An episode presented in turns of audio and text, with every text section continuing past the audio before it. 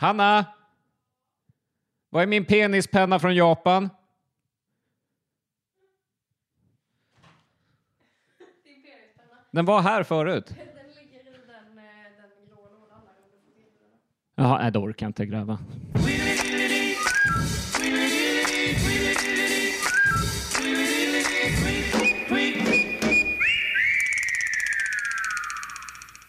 Hallå, hallå i stugan och välkomna till en ny utsändning av eh, veckans lektyr med mig Gustav Svensson, August Järner och eh, Alex Ljungqvist. Alex, eh, läget? Eh, ja, men det är fint. Jag eh, har eh, spenderat en eh, hel dag med att försöka rodda en livesändning för boomers. Eh, det har varit eh, utmanande. Det varit väldigt mycket så här, alltså det är så stort, vad ska man säga, stort Teams live-möte. Det ska så här in folk som ska prata, som sitter hemma och sånt. Och det är väldigt mycket att man ska ringa samtidigt under sändning. Bara, nej, nej, nej, nej, du ska trycka bort mikrofonknappen så att vi hör dig. Och nej, nej, nej, nej, du ska inte stänga av videon. Du ska sätta på ljudet och sätta på kameran. Så, så där har hela min dag gått. Så jag är väldigt eh, utmattad. Så att eh, vi får se. Jag kanske kommer igång lite här. Då. Välkommen till mitt liv kan jag säga. Alltså du ska ha en eloge, Alex, att du Ja. gör sånt där på fritiden ändå. Ja, du vet. Vad gör man inte för PRO? Wow. Agerande. Ja, Deer, eh, deer. Ja, deer in headlight säger man. Var- ser ut så. Ja, lite.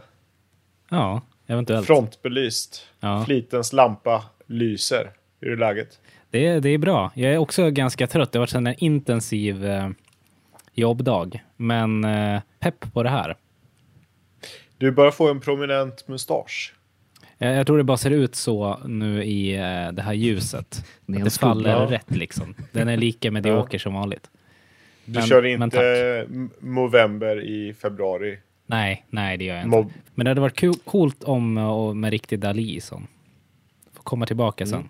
Dagens avsnitt blir, eh, ja, det blir kanske lite halvimproviserat, men jag kan ju berätta att jag har hittat en, ja, en väldigt tunn raritet, kan man väl säga. Tankegångarna bakom det här går ju lite sådär att den här podden handlar ju ganska mycket om nostalgi. Mm. Absolut. det blir ju så. Nostalgi från ja, ibland så här 90-tal, Mm. Ibland även tidsåldrar man inte ens upplevt. Du kan Ja. ju sitta och drömma om eh, och få vara med där på Safety Smokens tid. Eller gå och titta på Joakim Bonnier. Ja, just det. F1-föraren som inte kunde köra bil. Men idag ska vi mer tillbaka till någonting vi ändå upplevt. Men vi kanske fick uppleva sista skärvorna av det gamla Sverige. Okej. den trygga staten, stora offentliga sektorn. Som man kunde lita på. Eh, undrar om det kan vara något här, typ någon gammal folder från så här, typ någon myndighet. Lite så här kriget kommer-liknande grej. Mm. En Hobbex-katalog kanske? Nej. Hob Hobbex känns ju gamla Sverige, men jag Ja. tänker avregleringar, Apoteket och SJ, Sara-restauranger kanske. Och så fanns ju det kungliga postverket, Posten. Mm. Och idag ska vi läsa deras Pravda kan man säga. Det är Skriv och berätta. En tidning om brevets möjligheter utgiven av posten. Är det Pugh Rogefeldt på... Nu såg jag bara lite från sidan. Det är inte Pugh Rogefeldt, det är en annan art- artist. Eh, Julian Lennon. Ja, ja, ja, men titta På ja. omslaget. Nu ser jag. Kommer komma till det, Mm. för han är lite apart i den här publikationen. Ja, Vänta, Ja. Jo- John Lennons son? Mm. exakt. Hans äldsta son han fick när han var typ så här 20. Eller något. Sicke vilken Ja. budget postverket hade på den tiden. Liksom så här, eh, plocka influencern. Beat, den, eh, frontmannen i Beatles son. Liksom. Mm. Det är kul om det var så här. Posten har fått den enda intervjun med George Harrison efter han var knivhuggen i sitt hus. Jag kan eh, redan nu avslöja att det kanske inte är så mycket en exklusiv intervju med Julian Lennon som det är typ en Wikipedia-artikel. Men ändå, någonting ska man ju dra på. Jag har gjort lite efterfrågningar om eh, den här tidningen. va. Så jag har ju lite känningar inom posten. Jag heter inte bara likadant som eh, eh, brevbäraren Gustav Svensson. Ja, men det är precis det jag Svensson skulle Svensson. säga. RV Svensson Svensson tänkte jag säga. Ja. Han eh, fyllde i år i ett avsnitt som sändes på min födelsedag för övrigt. Va? Oj, Det är sjukt. Ja. Det är sjukt. Men jag har ju också en eh, farfar som jobbade stora, stora delar av sitt liv på posten.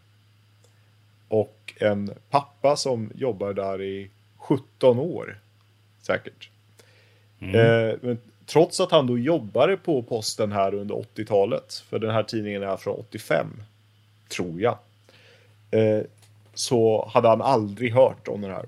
Och det kan ju förklaras lite med att det bara kom ut 11 nummer i ganska ojämn utgivningstakt. De kom ut mellan 80 och 87. Eh, och det är främst liksom någon sorts påverkanstidning för att folk ska skaffa brevvänner. Okej. Väldigt mycket. Hit kan du skicka olika annonser om att du söker brevvänner i utlandet. Men också en hel del om så här frimärken, olika pennor, ett test av skrivmaskiner vi ska komma in på sen. Med mera, med mera. Är ni redo att läsa? Skriv och berätta. Ja. Ja. Bonga höll jag på att säga. Första man kan säga om den här tidningen då att det har inte riktigt en superklar avsändare. Det står på, om man läser på baksidan, står det Skriv och berätta utkommer två gånger per år, vår och höst. För materialet svarar posten och då under eh, avdelningen brev och paket. I samarbete med SEMK, Centrum för målinriktad kommunikation AB. Alltså jag, jag, Ny redaktion varje nummer, står det också. Förlåt. nej men jag, varför heter den Skriv och berätta? Kan de, kan de inte komma på något bättre? Jag tycker det är ett fruktansvärt konstigt... Ja, det handlar ju inte överdrivet mycket om skriva och berätta ska vi komma in på sen. Det finns visserligen en novelltävling. Men jag gissar att det här är, det är ju lite av en typ av så här branded content på sätt och vis. Är det inte det? Liksom att om posten ska fortsätta vara eh, relevanta så måste folk fortsätta skriva brev. Mm. Men det kanske inte var på utdöende å andra sidan 1985. Nej. Jag, kanske missade det, men så gick den här att köpa i, i, på Pressbyrån eller var det någonting som skickades hem? Eller? Jo, jag, jag hittar en träff egentligen eh, på internet. Och det är från eh, bloggen som heter 80talsreklam.se. en post från 2012. Där hon då skriver om eh, att eh, hon hade hittat en gammal annons för postens ljudbrev. Som också var en grej. Att, att man eh, spelade in eh, via sin Walkman och eh, skickade en kassett eh, för 12 kronor istället för att skriva. Och eh, med den annonsen kom den här tidningen. Så det är, det är liksom en annons till en annons i princip.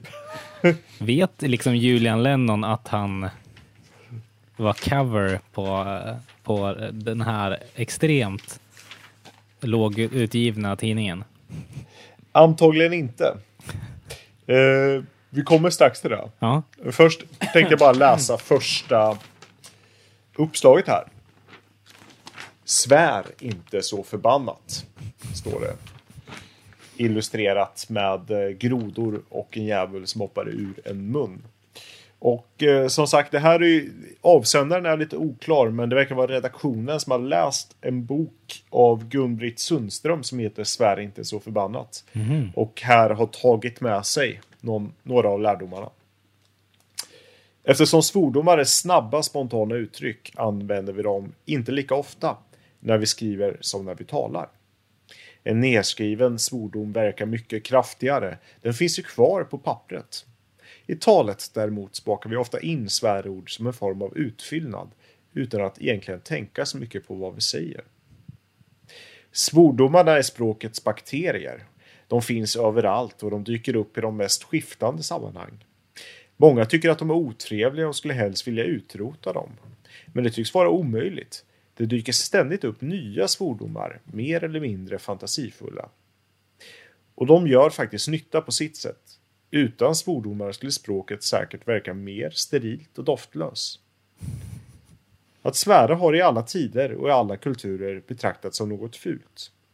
Och det är just det som är meningen med svärandet. En svordom är ju ett kraftuttryck. Och det här då handlar ju om att göra någonting eh, eh, förbjudet. Kommer hon in på. Att vi i Sverige också har egentligen ganska milda svordomar som har med religion att göra. Gud, himmel, fan, jävlar, helvete. Men det finns ju bra mycket äldre svordomar än så. Bland annat så ska egyptierna ha ristat in för över 3000 år sedan hieroglyfer som betyder blixt och dunder. Det är kul om du kom till något så här riktigt grovt där. Mm. Hieroglyfer som betyder... Nej. Ja, men säg något. Eh, ja, men dra åt helvete din jävla pung. En annan stor grupp av svordomar är sådana som chockerar och väcker uppmärksamhet genom att de handlar om tabubelagda saker. Till exempel sex eller bajs. Ett svärord anses som fult därför att det berör saker som alla människor egentligen känner till, men som vi inte vill tala öppet med varandra om. Det är därför det fungerar så effektivt. Ingen kan ta miste på att skit är ett svärord. Mm.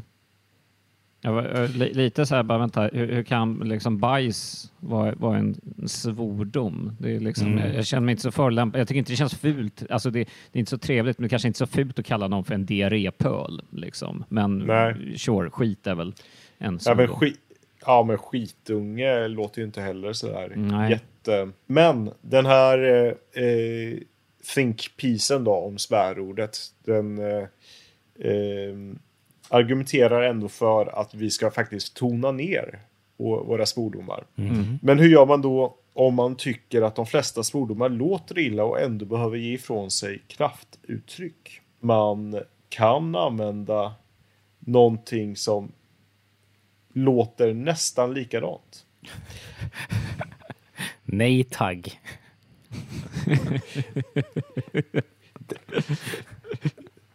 Det är lite det spåret vi kommer in på.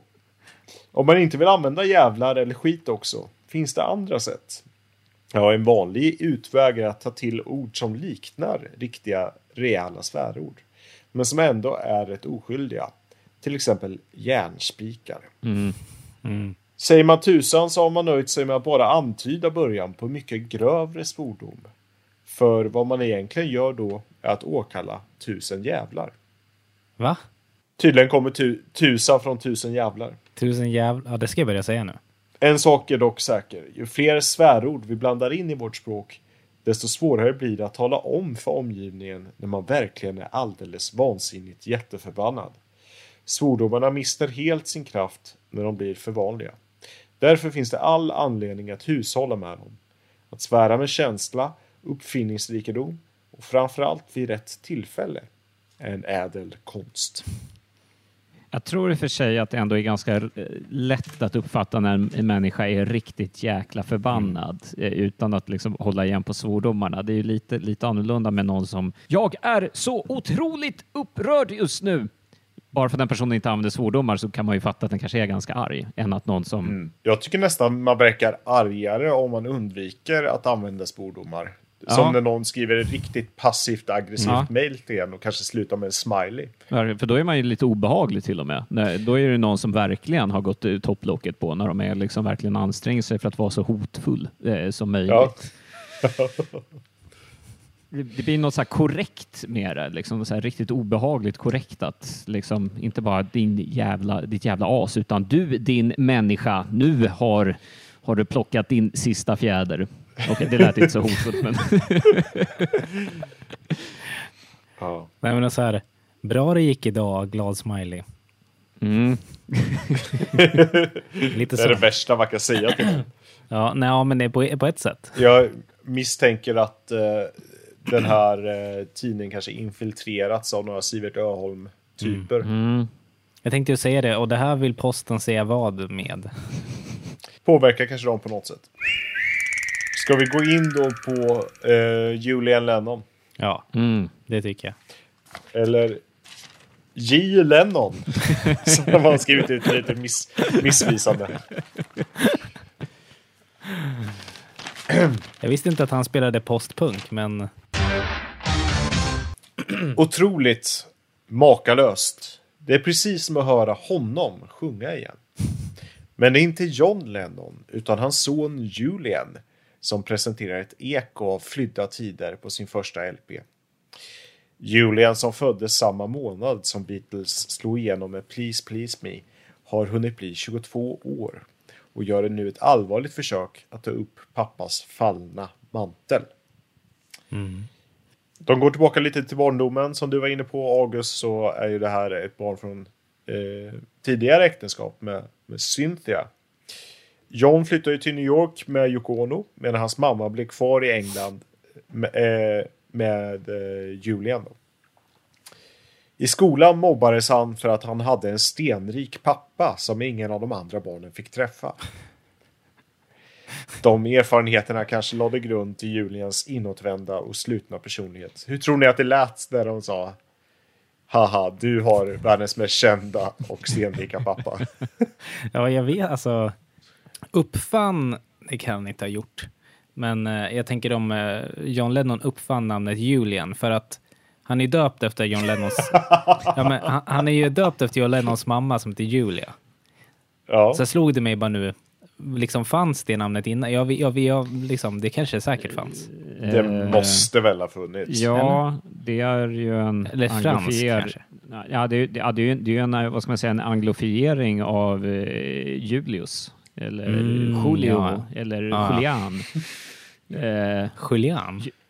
ja, eller vad man säger det är på olika språk. Ja, Men det, okej. det, Jul- Julien. vi, vi kan väl säga att det finns en ga- ganska känd person som heter Julius Caesar, som eh, Mm. där det har sitt ursprung i förmodligen det namnet. Eh, Julien så att, och så vidare. ja. Uppfann. Ja, nej men, nej, men okej. Ja, nej, jag, jag, I stand corrected. Så inte lätt att vara Julian Lennon då. Men en verklig vän fick han i alla fall. Justin Clayton. Påhittat namn. Okej. Han var skolkamrat med Julian och de började spela rock tillsammans. Helst skulle det vara gamla godingar som Rock around the clock, Kansas City eller Roll over Beethoven. Den vänskapen blev i gengäld så stark att Justin var en av dem som klev in i skivstudion med Julian åtskilliga år senare för att göra LPn Valott. De unga pojkarna trivdes med livet och rocken och skämtade om att kalla sig för Lennon Drops när Julians tillvaro fick ett förödande slag. John Lennon mördades i december 1980. Den meningen tog en vändning kan man säga. Ja, jo, jo. Vad tycker ni om bandnamnet Lennon Drops? Otroligt, otroligt. Alltså om de hade fortsatt för det, Ja, det, hade ju ja. varit, det hade varit bra på något sätt. Kanske hade varit ännu bättre med Dead Lennon Drops. Speciellt när de spelar postpunk, men det... Dead Kennedys. Ja. Det står i alla fall om hur stor otur han har haft och att det var flera skivbolag som inte ville signa honom för att han var för lik sin pappa, vilket jag tycker låter helt otroligt. Men till slut fastnade direktören för det lilla bolaget Charisma för Julians begåvning. Han bestämde sig för att satsa åt och skickade iväg Julian tillsammans med Justin och basisten Carlos Morales till ett ensligt beläget slott i Frankrike. Eh, då jobbar de då tre månader med ja, hans första album helt enkelt. En av Julians stora idoler är Billy Joel. Billy Joel, ser man väl kanske. Och där, därför ville Julian mest av allt att Joels producent Phil Ramone skulle ta hand om inspelningen av skivan. Ramone tackade ja och en dag förra året stod Julian inför sitt stora mål i livet. Han fick ta plats i skivstudion i New York. Väl i studion var Julian först så blyg att han vägrade sjunga med ljuset tänt. När LPn väl släpptes fick den ett storartat mottagande av alla de som drabbades av den stora tomheten när John Lennon dog. Eh, Jag vet, jag vet, har ni eh, någonsin lyssnat på hans musik? Julian? Nej. Nej, jag har faktiskt inte det. Men det kanske låter lite som Rocker on the Clock då, eftersom det var... Står, roligt om det är så, så här 50-talsrock. Ja, men John Lennon släppte ju en sån skiva. Hans sista skiva var ju en sån. Ja, det var ju lite så ja. Med bara rockklassiker. Julian själv medger att han har haft John som förebild. Men att han inte lagt sig till med någon avsiktlig stil för att åka snålskjuts på pappas genialitet. Vi spelade ihop när vi träffades och eftersom vi är far och son har vi förstås massor gemensamt på ett alldeles naturligt sätt. Antingen är det medvetet eller omedvetet så har min stil blivit så här och det står jag för. Sen... Eh, Vänta, förlåt, jag bara fastnar på det här. Eh, vi, vi är väldigt lika på många olika sätt. Eller, ja, du är hans son, det är din far. Varför skulle det vara en grej överhuvudtaget? Och vad är det för människor som bashar honom för att eh, så här, du får inte spela samma musik som din pappa? Ja. Alltså mellan raderna så kanske man förstår att jag tror inte att de hade ett jättetajt förhållande, alltså eh, förälder och barn direkt. Jag tror nog att han var ganska frånvarande, så att det kanske är därför han pratar om honom som en, mer av en främling eller en eh, person han inte har blodsband till. Det kanske är den här intervjun Jan Johanssons söner läste och sen startade Hammerfall för att distansera sig. Eventuellt. Är det hans söner? Ja, jag tror två av, alltså trummisen och någon eh, mer. Jag kommer inte ihåg exakt Wow. det här men. Ja, Otroligt. märkligt.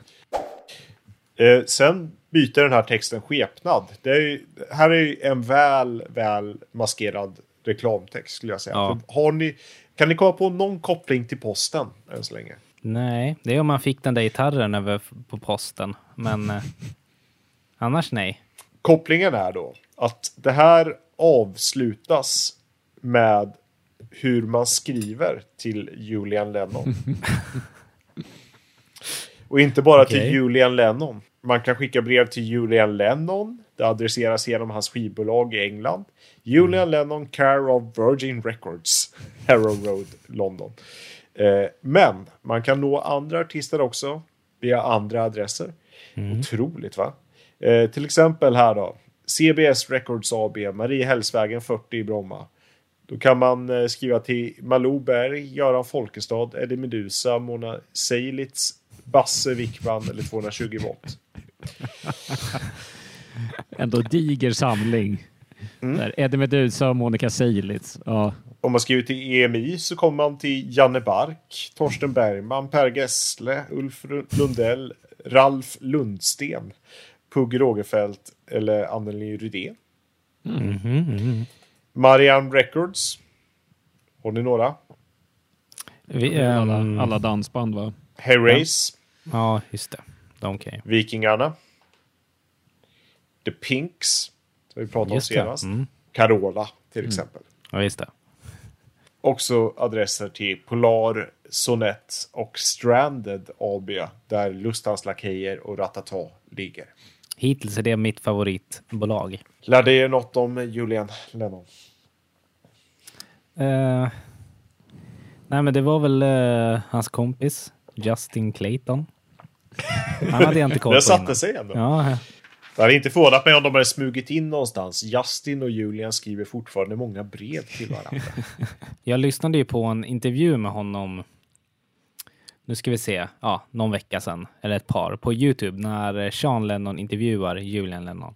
Det är någon sån, eh, vad heter typ, eh, om det kan ha varit att det var 40 år 2020 eller någonting. Sen Lennon blev mördad, någon sån grej. Eh, och då, 1980, ja. i december va? Ja. Men att då pratar de om eh, eh, ja men typ så hur deras liv, hur annorlunda uppväxter de hade. Eh, en växte upp i New York, en bodde kvar i London med sin mamma typ och helt utanför strålkastarljuset i stort sett. Och eh, ja men lite så deras relation till sin pappa, deras relation, relation dem emellan. Det skiljer ju nästan 15 år mellan dem tror jag. Sean Lennon har man ju lite bättre koll på. Ja, men precis. Han har ju varit lite mer... Ja, han har synts mer. Jag kan ju säga så här spontant att Julian Lennon, han idag, han ser ut som någon som sitter längst inne på en bar i typ New Jersey i eh, så här jeansjacka. Medan Sean Lennon, han ser ut som att han är skitbra på Magic the Gathering-kort. Ja, men det är lite så, vad heter det, Julian Lennon ser ut, eller Sean Lennon ser ut som någon som eh, ja, men, åker, rymmer från sitt eh, reklamjobb i Brooklyn för att ta en vecka i Thailand. Medan Julian Ja. Lennon ser ut som han äger baren på stranden Mm. i Thailand. Ja. Julian Lennon, han har lite så, han skulle kunna ha hajtand och sådana här ben runt, i Mm. halsband runt halsen. Lite så, jag vet inte. Robinson Kent. Ja exakt.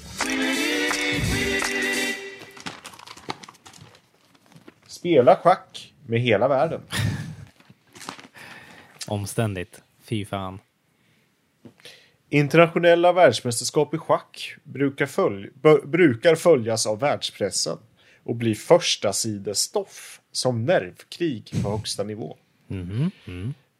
Stämmer det? Ja, då kanske.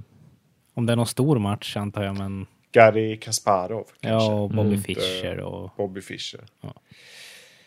Internationella förvecklingar kring ett sånt mästerskap har senast inspirerat Björn Ulvaeus och Benny Andersson att skriva musikalen Chess.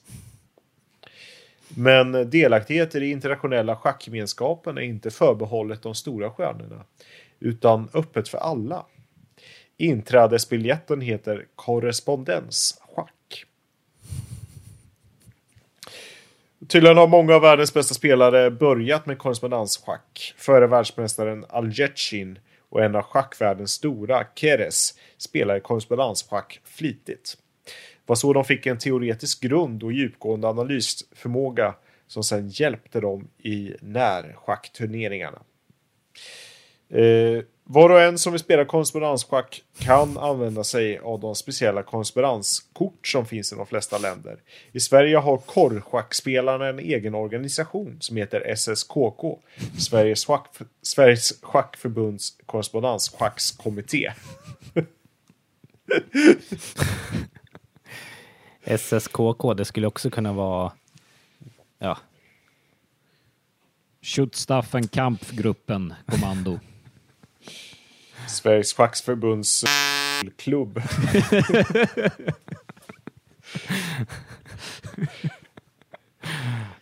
Eh, Genom dem kan man delta i olika turneringar, både svenska och internationella.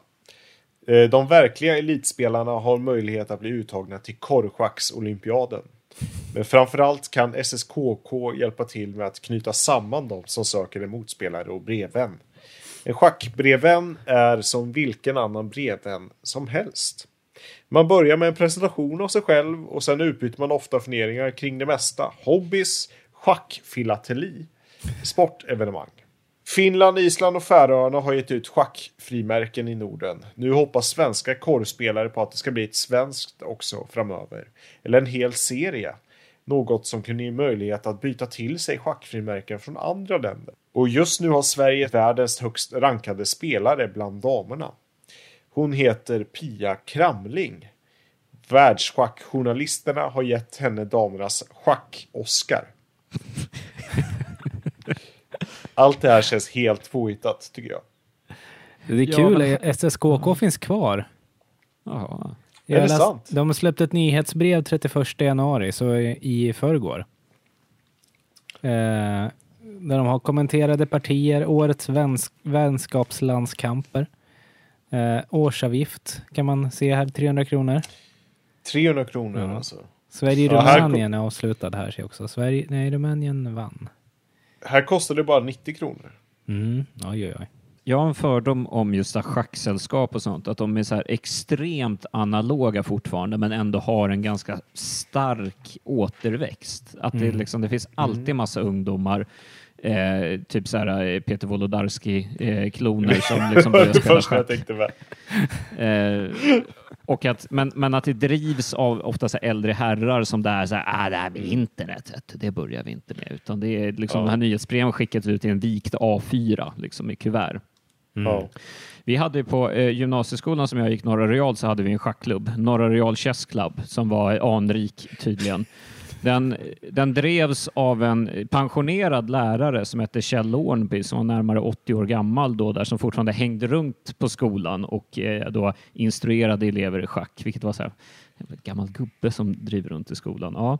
Eh, men en kul grej med honom, nu är det ett jävla sidospår här, men han, eh, jag hade en eh, äldre kompis eh, som gick samma gymnasieskola som mig, fast nio år tidigare, som hade honom i engelska som extra lärare. Och han gick runt och skröt om att han var personlig vän med Alec Guinness, den här gamla skådespelaren som spelade bland annat Obi-Wan Kenobi i de gamla Star. Wars-filmerna. Och det var liksom hans Mm. här återkommande grej, att han bara, "Ah, jag är förresten kompis med Alec Guinness. Hur ofta kom det här på tal? Tydligen ganska ofta, för det var hans här största claim to fame livet, att jag är kompis med Obi-Wan Kenobi. Liksom. Och då var det till slut någon som bara fick nog en gång och sa, men vad bra, kan inte du liksom ringa upp honom? Eh, och så Ja. kan han liksom sätta honom på högtalartelefon så kan vi få prata med Sir Alec Guinness nu. Mm, Och det ville han inte. Nej, nej, nej, nej. nej. Det, det gick inte alls. Och det visar väl i slutändan att han så här, hade kanske träffat honom på schackturnering på 70-talet och utbytt Ja. några ord. Och då var de dödspolare efter det. Det är ju väldigt ofta så här, man går in på fik eller på biblioteket så sitter ibland vissa farbröder, kanske så här persiska farbröder och spelar schack. Jag tycker det ser väldigt mysigt ut. Om man har turen att bli 80 år gammal så kanske man ska gå till biblioteket och bara sitta och spela schack hela dagen. Nej, man kanske ska börja med korrespondensschack. Det är rätt kul att bara droppa det liksom. Om vi eh, tillsammans pitchar in och betalar medlemsavgiften, Ja. kan inte du gå med i SSKK? Försöka gå med i styrelsen. Ta över SSKK. Ja. Men vad heter det? Alltså, går det till så att man då postar vilket drag man gör till någon och så flyttar, har båda ett varsitt bord? Ja. Jag, jag ser inte varför man ska upprätthålla det idag när du har liksom schackspel online. Där du kan Ja, liksom, för, för jag fattar ju att det fanns förr när du inte hade, du, liksom, du ville möta någon som var riktigt bra, en så här chessmaster. Liksom. Eh, och det kanske var svårt att få tag på bra motståndare i den staden där du bodde. Och då kunde du skriva till någon andra sidan världen. Nu kan du ju göra det med liksom så online-schack, så att jag ja. fattar inte pitchen egentligen med. Nej. Eller bara MS Chess. Mm. Vad hette datorn som eh, Kasparov mötte? Klassisk TP-fråga. Hette han inte typ Big Blue? Jaha, jag tänkte också säga Blue faktiskt. Ja. Deep Big Blue. Blue. Eller något. Big, Big Blue. Jag höll på att säga Blue One, men så kom jag på, jag tänker nog på Red One. Blue Chess. Blue Chess Computer. Deep Blue, just det. Deep det var Ja, det var det. Ja. Deep Blue. Eh, nej men alltså det kommer väl, alltså det, det är också en klassisk eh, så här artikel som kommer i Illustrerad Vetenskap vart tredje år, typ att så här, nu har en ny superdator slagit en Grandmaster. Mm, mm. Eh, det känns väl som så här återkommande grej och också så här eh, som ja, en datorskapare, liksom att man, man kan göra allt med, med en dator, men man väljer just bara fokusera på att slå folk i schack, liksom, med all den kunskapen man har.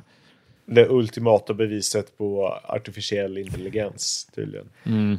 Det är liksom början på Skynet. Han som uppfann schack då, eller hon. Eller schack-schack kanske. inte. Jag vet Tjack-schack. Ja. Men eh, Vi kan eh, arbeta utifrån den hypotesen.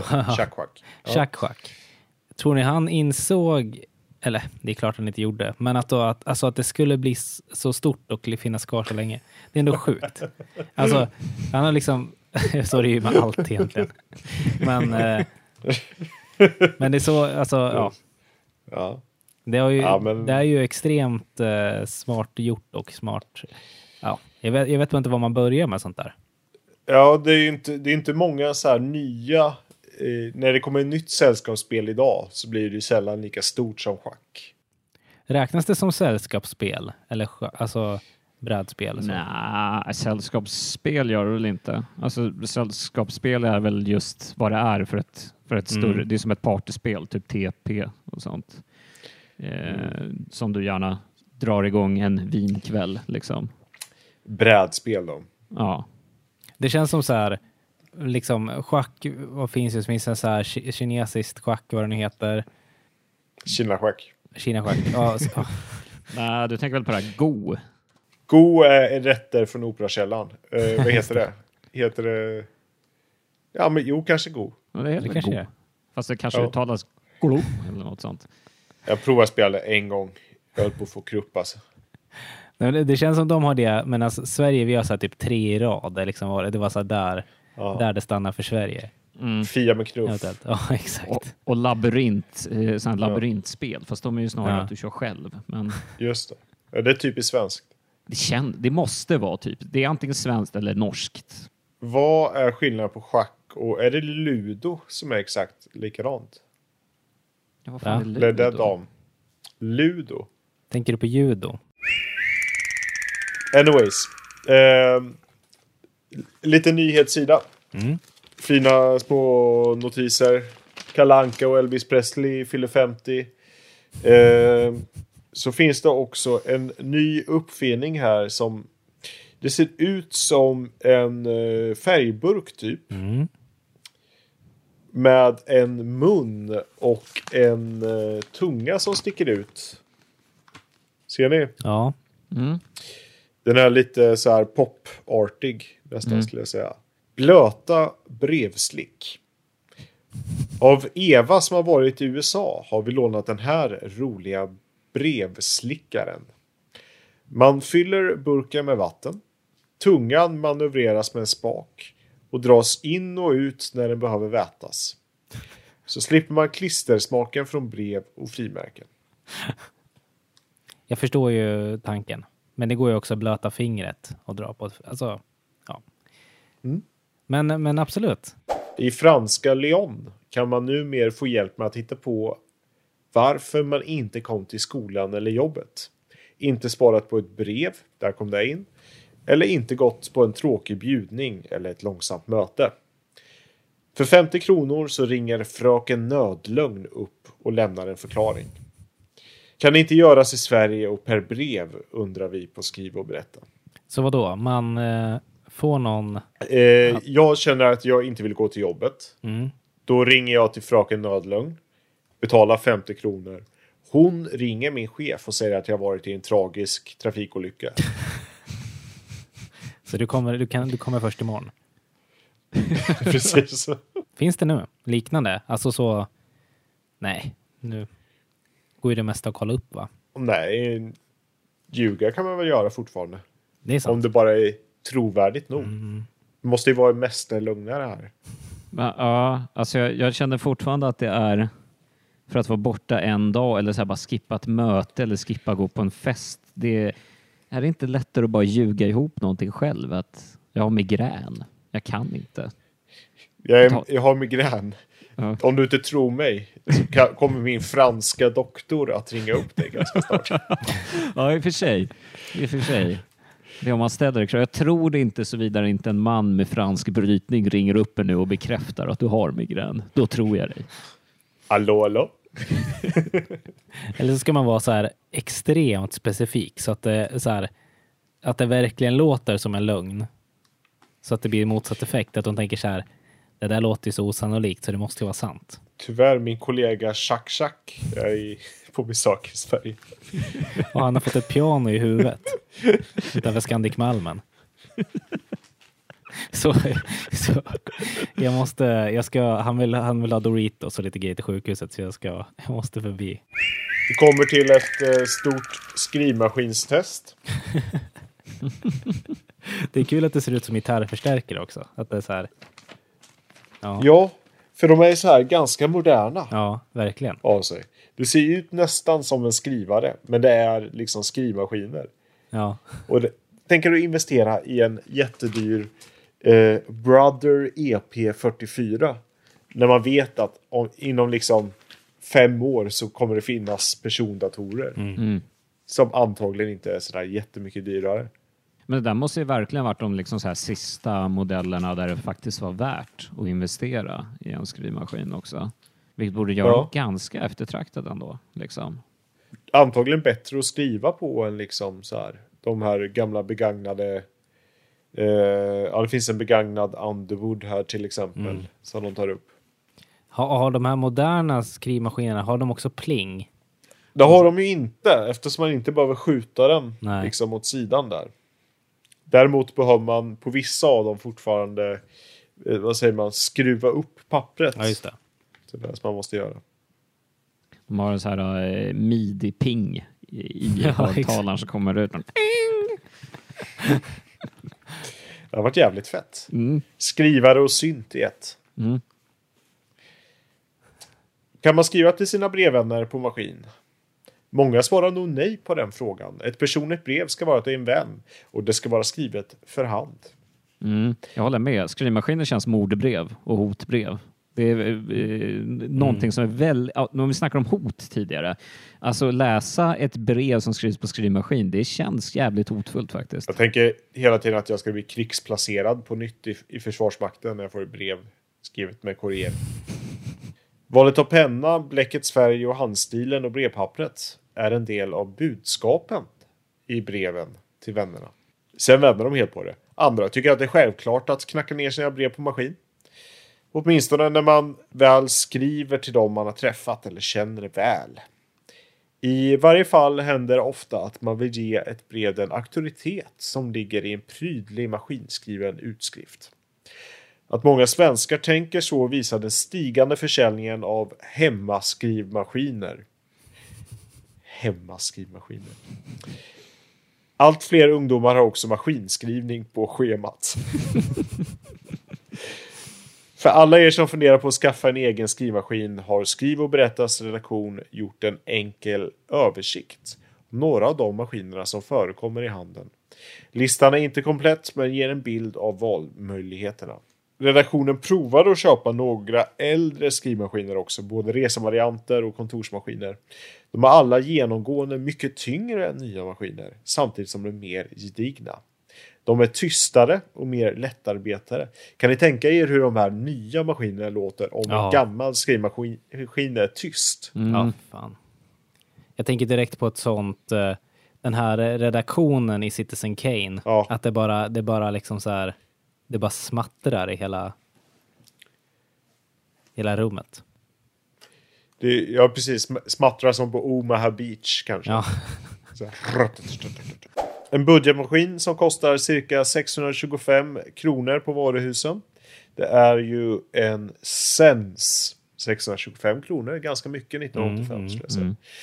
Gammaldags gedigen känsla, men trög och lite tråkig. Maskinen på bilden är en elektronisk variant, bullrig, tung och utan radertangent.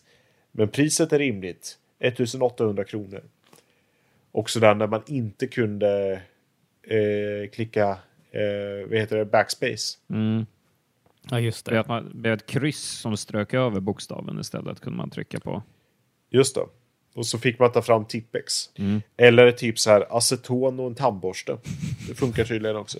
Lite snabba fakta om de här då i eh, testet.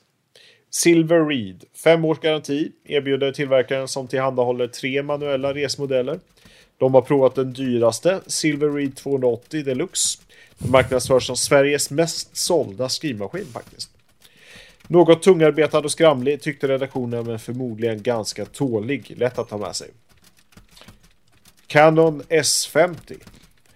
2,7 kilo kvalitet och genomtänkt funktion. Enda elektroniska maskinen med riktigt tangentbord. Vad det nu betyder. Ja. Kul finess. Man kan få bo- bokstäverna i dubbel storlek. Man får med wingdings. Priset 2925 kronor avskräcker, men för den som absolut ska ha en elektronisk maskin känns den här mer som ett arbetsredskap än en leksak. Uh, slutligen då, Brother 44. Den ser ganska fet ut faktiskt. En lyxig maskin för resande beslutsfattare. För 3640 kronor får man en lätt batteridriven skrivmaskin som kan allt. Den har ett minne som lagrar en sida och därigenom fungerar den som en kopiermaskin för det man har skrivit. Eh, det ger också förstås korrigeringsmöjligheter. Den är nästan ljudlös. Kan via modem kopplas till telenätet. Bäst blir skriften på specialpapper, men vanliga skrivmaskinspapper fungerar i nödfall. De verkar vara Japan-baserade i alla fall. Silver Reed. Han har bara tagit två, två efternamn som låter så här. Brittisk överklass. Om man vill ha brevvän i utlandet så finns det en, eh, ja, en komplett eh, lista här egentligen på eh, hur man kan gå tillväga. Det finns nämligen så att ganska många organisationer finns i utlandet. Det finns eh, penpal-tidningar. Till, till exempel Pakistan eller Finland eller Frankrike som man kan skriva till. Och då finns det adresser till alla här. Arbetet i de flesta brevvänsorganisationer sker helt ideellt och av oavlönad personal. Därför kan det ibland ta lite tid innan du får svar på dina brev. Räkna med minst en månad. I ditt brev bör du skriva om hur gammal du är, några ord om dina intressen, om du vill brevväxla med en kille eller tjej. Skriv på engelska eller landets språk. Du bör skicka med en internationell svarskupong. Finns för, på posten då för 4,50 och ett kuvert adresserat till dig själv. Ibland kostar det pengar eller fler svarskuponger. Då står det i brevet du får tillbaka. Och nästan alla får svar när de skriver till de här adresserna. Svenskar är populära brevvänner i hela världen. Så om det inte kommer något brev så tycker vi att du ska ha lite tålamod. Och tycker du till slut att det tar för tok, på tok för lång tid tycker vi även att du ska skriva en liten påminnelse. Ja, Det är som att ta den här Adress- vibba på MSN. ja precis. Man vill påminna om att eh, hallå, jag skriver faktiskt någonting.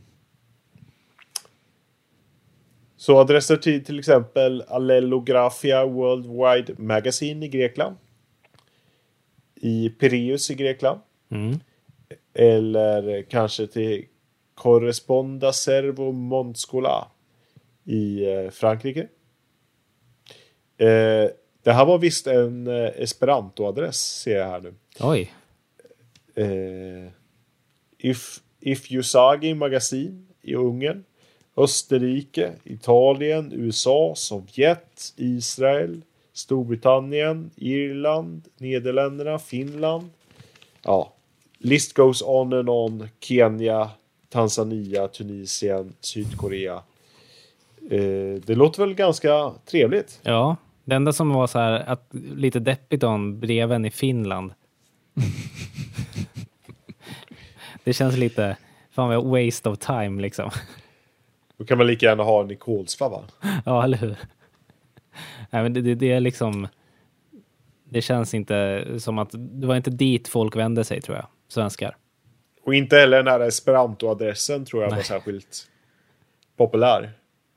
Jag vet inte hur det var Kan med det någon- på 80-talet, men Det verkar ha varit en liten modegrej då. mm, Även om eh, för man kan skicka efter boken Esperanto-brev. Nämligen. Där man kan lära sig esperanto. Tydligen är det ju en uppfinningsrik och språkintresserad polack, Ludwig Zamenhof, som konstruerade esperanto 1887. Gamle Zamenhof, eller doktor Esperanto som var hans pseudonym, skulle nog applådera idag om han fick se att posten i Sverige hjälpt till med att ge ut en brevställare på hans språk. Han fick i alla fall en bar i Göteborg uppkallad efter sig. Finns det en Zamenhof? Mm. På Esperantoplatsen ligger den. Mhm. Just det, det finns ju. Har ni haft någon brevvän någon gång?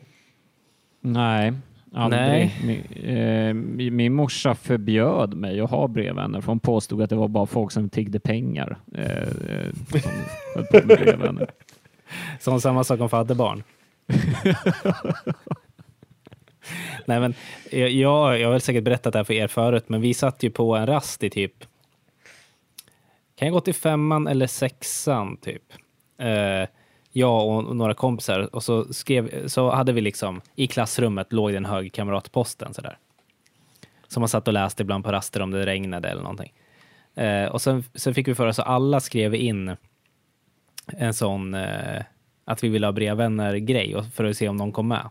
Och då kom jag med såklart. Eh, jag kommer inte ihåg, jag skrev något så här, ja hej, jag var så tänker, vad var jag, 11-12? Jag skrev säkert, jag gillar eh, fotboll och musik, typ, eh, ja, massa sånt där jättetöntiga saker, säkert. Eh, eller det är inte så töntigt, men eh, så fick jag ju hem, alltså, lätt över hundra brev. Alltså det bara, ra- alltså, jävlar. hur mycket som helst. Och jag, jag, liksom, jag kanske läste fem, sen hamnade de bara i en låda liksom. Svarade inte på något. Riktigt så, Det, ja. Men det vart en rejäl hög. Din eh, historia är ju inte helt unik. Jag träffade en eh, tjej här i Uppsala, ja i min lägenhet faktiskt. Vi, vi bor tillsammans ska jag säga. Som berättade att eh, hon eh, eh, skickade in att hon gillade Shakira och hundar. Och faktiskt gick vidare och svarade på några av de här breven. Vi Ja. kan väl eh, ta och lyssna på hur det här lät. 2001 eh, skickade jag ut en sån där kontaktannons för brevvänner till tidningen Julia eller Frida. Och så skrev jag att jag gillar hundar och Shakira. Fick 300 svar. 300 svar. 300 svar. Var det många av dem som också gillar hundar och Shakira? Ja, det stämmer. Aldrig känt mig så berömd. Vad gjorde du med alla de här breven? Var det några du svarade på? Ja, jag svarade nog på ganska många och sen gjorde jag liksom ett andra urval. Ehm, Men det landade på två brevvänner. Och Av rest- 300 då? Av 300. Ja. Och resten ligger liksom begravda i en låda på mitt flickrum i Småland. Ehm, och så hade jag de här två brevvännerna eh, i typ ett år eller två. Den ena droppade jag, för jag slutade svara. Ja. Jag ghostade henne för hon eh, verkade inte så intelligent. Nej, nej, nej. det ska ju gärna en breven vara. Exakt. Och den andra, jag blev rädd att hon var pedofil. Okej. Eh, så då... Men den pågick ghost- ändå lite längre. jag var inte säker. Ja. Men jag är vän med henne på Facebook idag och vet att hon eh, inte är pedofil. Eller så har hon ja, en väldigt bra, vad heter det, eh, front. Ja, det är vä- väldigt långt gånget 20 år. groomande får man säga. Okej, men är det någonting du skulle rekommendera till andra och, och bli breven? Ja. Mm. Det är kul. Det är lite som att eh, skriva dagbok fast någon annan får läsa. Till en främling Ja. egentligen. Ja, det där var alltså en eh, brevvänsentusiast då. Eh, jag tycker jag fick en avslutande höra från några fler här. Lite metanivå nästan. Det här är alltså insändare från folk som är brevvänsintresserade. Brev från läsarna. Hej! Så i er tidning ett mycket bra och intressant reportage om fanklubbar. Att klubbarna idag oftast är stora företag kan jag hålla med om. Men vi är en klubb för den engelska boogiegruppen Status Quo som drivs av endast hågade fans. Klubben startade som mig själv 1978 och har idag cirka 1000 medlemmar. Boogie-hälsningar Olle. Boogie. Jag ska börja. Jag ska ha det som sån här eh, eh, standard på mejlen. Där inställd. eh, Så. Boogie Boogie. Boogie-hälsningar August. Men, eh, Vad... eh, eh, eh, eh, vad, eh, eh, eh, eh, vad, eh, eh, eh,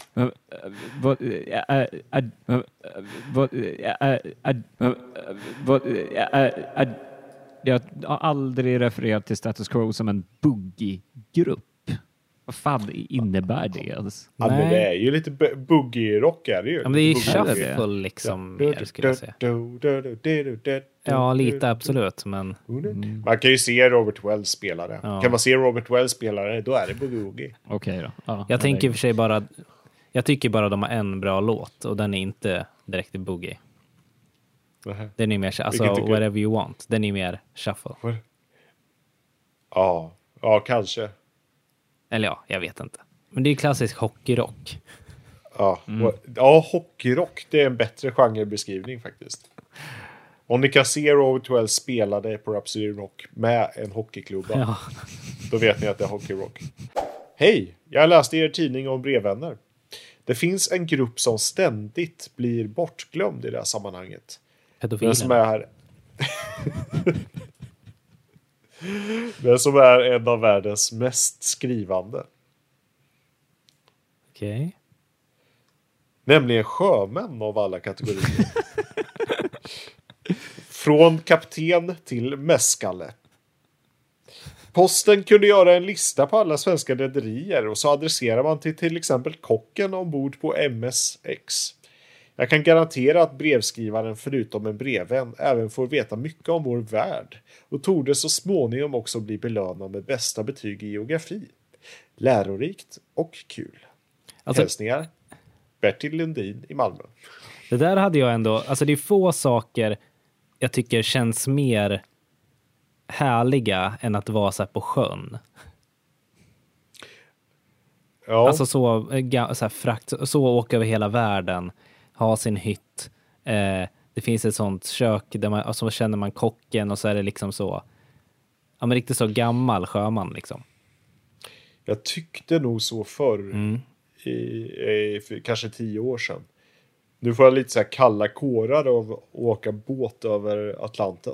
Alltså, Eller, ja, men jag tänk- tänkte en riktig jävla Atlantstorm och det är liksom tusen mil till eh, närmsta land. ja jo det är sant. Mm. Inte asgött ändå, kan jag tänka mig. Eller ska man ha en sån där man har en helikopter eller två? eh, Hur, hur ska den lyfta i stormen? Ja, just det. Jag känner en som är En båt. sjöman. Eh, och eh, vad han har berättat, det verkar inte jätteroligt att vara på sjön idag i alla fall. Eh, dels för att man är, du är typ en tiondel i besättningen än vad det var för 50 år sedan. Det är så mycket som är automatiserat. Men det är också, verkar så jävla mycket dödtid eftersom det är så otroligt mycket fraktskepp i omlopp så Mm. blir det oftast väldigt långa köer in till hamn så att du kan eh, liksom sitta i dygn ute till sjöss bara och vänta på din tur och taxa in. Ja, just. Mm. Så då är det så här, ja, vad, vad ska du göra då? Ja, sitter och kollar Netflix liksom Med dålig täckning också, tänker jag. Ja, det är ju det. Alltså, du, du kan inte göra så jätte- jättemycket på de där båtarna eh, och du har inte jättemycket jobb för allting är som sagt så otroligt automatiserat. Men han berättade en gång att han, han hittade en liten så här business venture för de åkte ner till Sydafrika. De åkte mellan Rotterdam och Kapstaden och att han då upptäckte att det var i Kapstaden var en jävla efterfrågan på eh, EU-simkort. Eh, så här kontantkort som hade nummer i, i, i EU. Så att han köpte på sig en stor last med liksom SIM-kontantkort då i, i Rotterdam som han sedan sålde till sydafrikanska hamnarbetare. Tjänade mer än vad han tjänade i månadslön på den här båten. Vad fan gjorde de med dem? Jag vet inte, de sa att de skulle ringa till släktingar i Europa för en mycket billigare taxa. Ja, ja, ja. Ska ringa till Alec Guinness. Deras goda Spela- vän som spela träffade i schack. Lite märkligt fenomen här. En förening som söker en brevvänsförening. Hej, vi är en förening som heter 151 Optimisten inom E IOGT-NTO-rörelsen. Vi har väldigt många barn som vill ha brevvänner, både privat och kanske hela föreningen vill ha en förening att brevväxla med. Skriv till IOGT-NTO Optimisten, Köpmangatan 27 i Örebro. Mm. Det hade varit kul om vi som veckans lektyr börjar brevväxla med en IOGT-förening i Örebro. Vad ska man säga till dem? Idag har jag varit nykter. I år hade jag faktiskt nästan hela vit januari. Och det är 21 ju dagar eller vad det var. kan man ju skriva. Ja. Och de svarar, vi är 12. Vi gillar spindlar och skateboard. Boogie. Vi tar den sista. Mm. Eh, en uppenbart planterad insändare här i Postens Pravda magasin skriver och berättar. Nu är det fr- Från från, från Julian Lennon så står det Hör av dig till EMI. I really like the postal services in Sweden. I always come back just to write letters. Nej, är från Helen i Glemmingebro. Hej, jag är en tjej på 16 år och har 16 brevkompisar från hela världen. Det är jätteroligt, men lite rörigt att hålla reda på om jag skrivit eller ej. Så här gjorde jag. Det är ett tips till dig. 1. Skaffa en anteckningsbok. 2. Skriv in alla adresser. Numrera dem om de är många. 3. Bokför när du får och besvarar breven. Ett annat kul tips är att göra kuvert genom att vika till en utriven annonssida ur en veckotidning. Tejpa ihop och vik ihop tills det får formen av ett kuvert. Men viktigt! Adressen måste synas mycket tydligt. Jag vill också tacka posten för att de är så duktiga på att hitta rätt med alla mina brev. Jag har pryat på posten och tycker det var jättekul. Okej, det här är, det är de själva. Ja, som det, det, är så, det är så himla genomskinligt också. De vill sälja frimärken och de vill ha praoelever. Så de kan få semester. Men det är så, det är så konstig grej att göra reklam för. Alltså jag kan, jag kan så här förstå när Red Bull sponsrar kanske snowboardtävlingar. Mm. Man då ska tänka, okej, proffsen är häftiga, proffsen pressar sig till max. Det här är extremsport. De dricker Red Bull, alltså borde jag dricka Red Bull och bli tuff. Men det här, liksom, Åh, jag läste i tidningen att det är coolt med brevvänner. Eller att jag kan skriva till Julian Lennon på hans liksom EMI-adress. Ja. Eller att jag kan spela schack med hela världen. Posten är coola. Jag måste köpa tjänster från posten. Ja, Den är ju mer långsökt. ja verkligen. Det, det, man tänker inte att det är posten riktigt heller. Men jag tycker det var kul när annonsen igen. Då har de suttit liksom så. Vad ska hon heta? Helen. Vad tror ni om det? Eh, hur gammal ska hon vara? Alltså så, det, det, där måste ju vara, det där är någon reklambyrå varit inblandad, tror ni inte? Ja.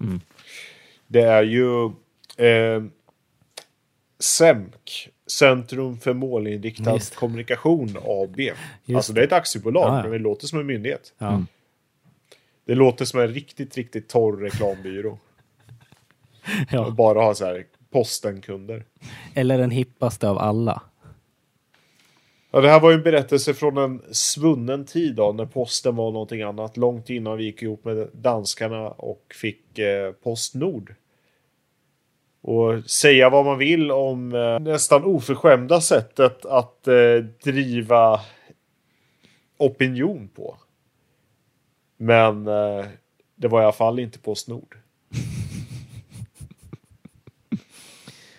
Mm. Ja, det är, det är ju ett, det är ett långt avgrundssteg ner till att bli eh, Postnord. Men jag, jag känner så här lite, jag, jag är inte, de har inte sålt mig direkt på att jag ska gå och köpa frimärken och eh, skriva brev till, eh, vad fan hette han? Eh, Julian, Julian Lennon. Lennon. Nej, hans kompis mera. Justin Clayton. Justin Justin Clay. Ja, man skriver det- är jag sugen på att skriva Ja, det har satt till. sig. Det är ett otroligt namn, Justin Clayton. Hi Mr Clayton. Ja. Nej, men alltså det, det är ju någonting, alltså, men det är väl så idag också, man tycker ju att så här branded content och sånt eh, och native är ganska, ganska sunkigt på sätt och vis. Alltså att det är så jävla uppenbart att man försöker så hårt att sälja någonting till det, ibland på lite så här fula knep också. Ehm, så att eh, det är ju inte, det var kanske unikt för den tiden, eh, men eh, det är ju samma skit i slutändan.